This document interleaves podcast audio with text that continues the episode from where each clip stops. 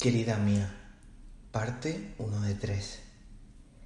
Preciado elemento que formas y creas. Tu existencia me da la vida, lo inerte me da el chance de estar aquí.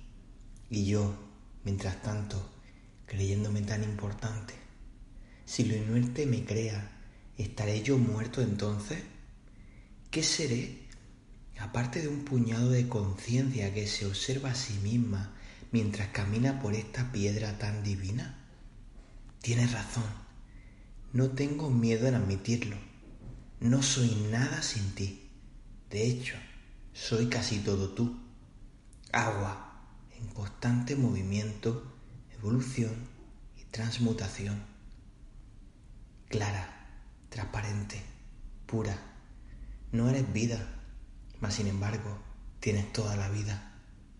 Solo ofrece allá por donde estás y sin condición vas creando.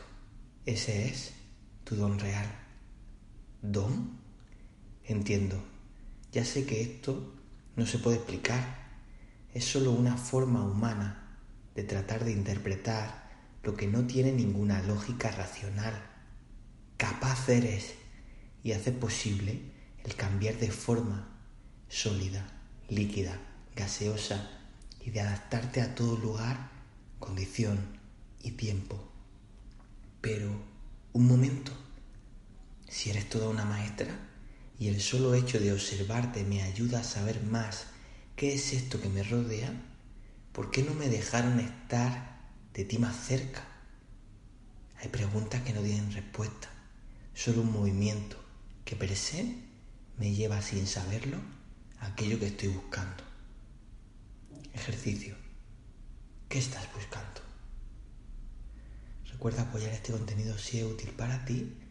Te invito a unirte a la comunidad de Patreon para tener acceso a contenido exclusivo. Te mando un abrazo con mucho cariño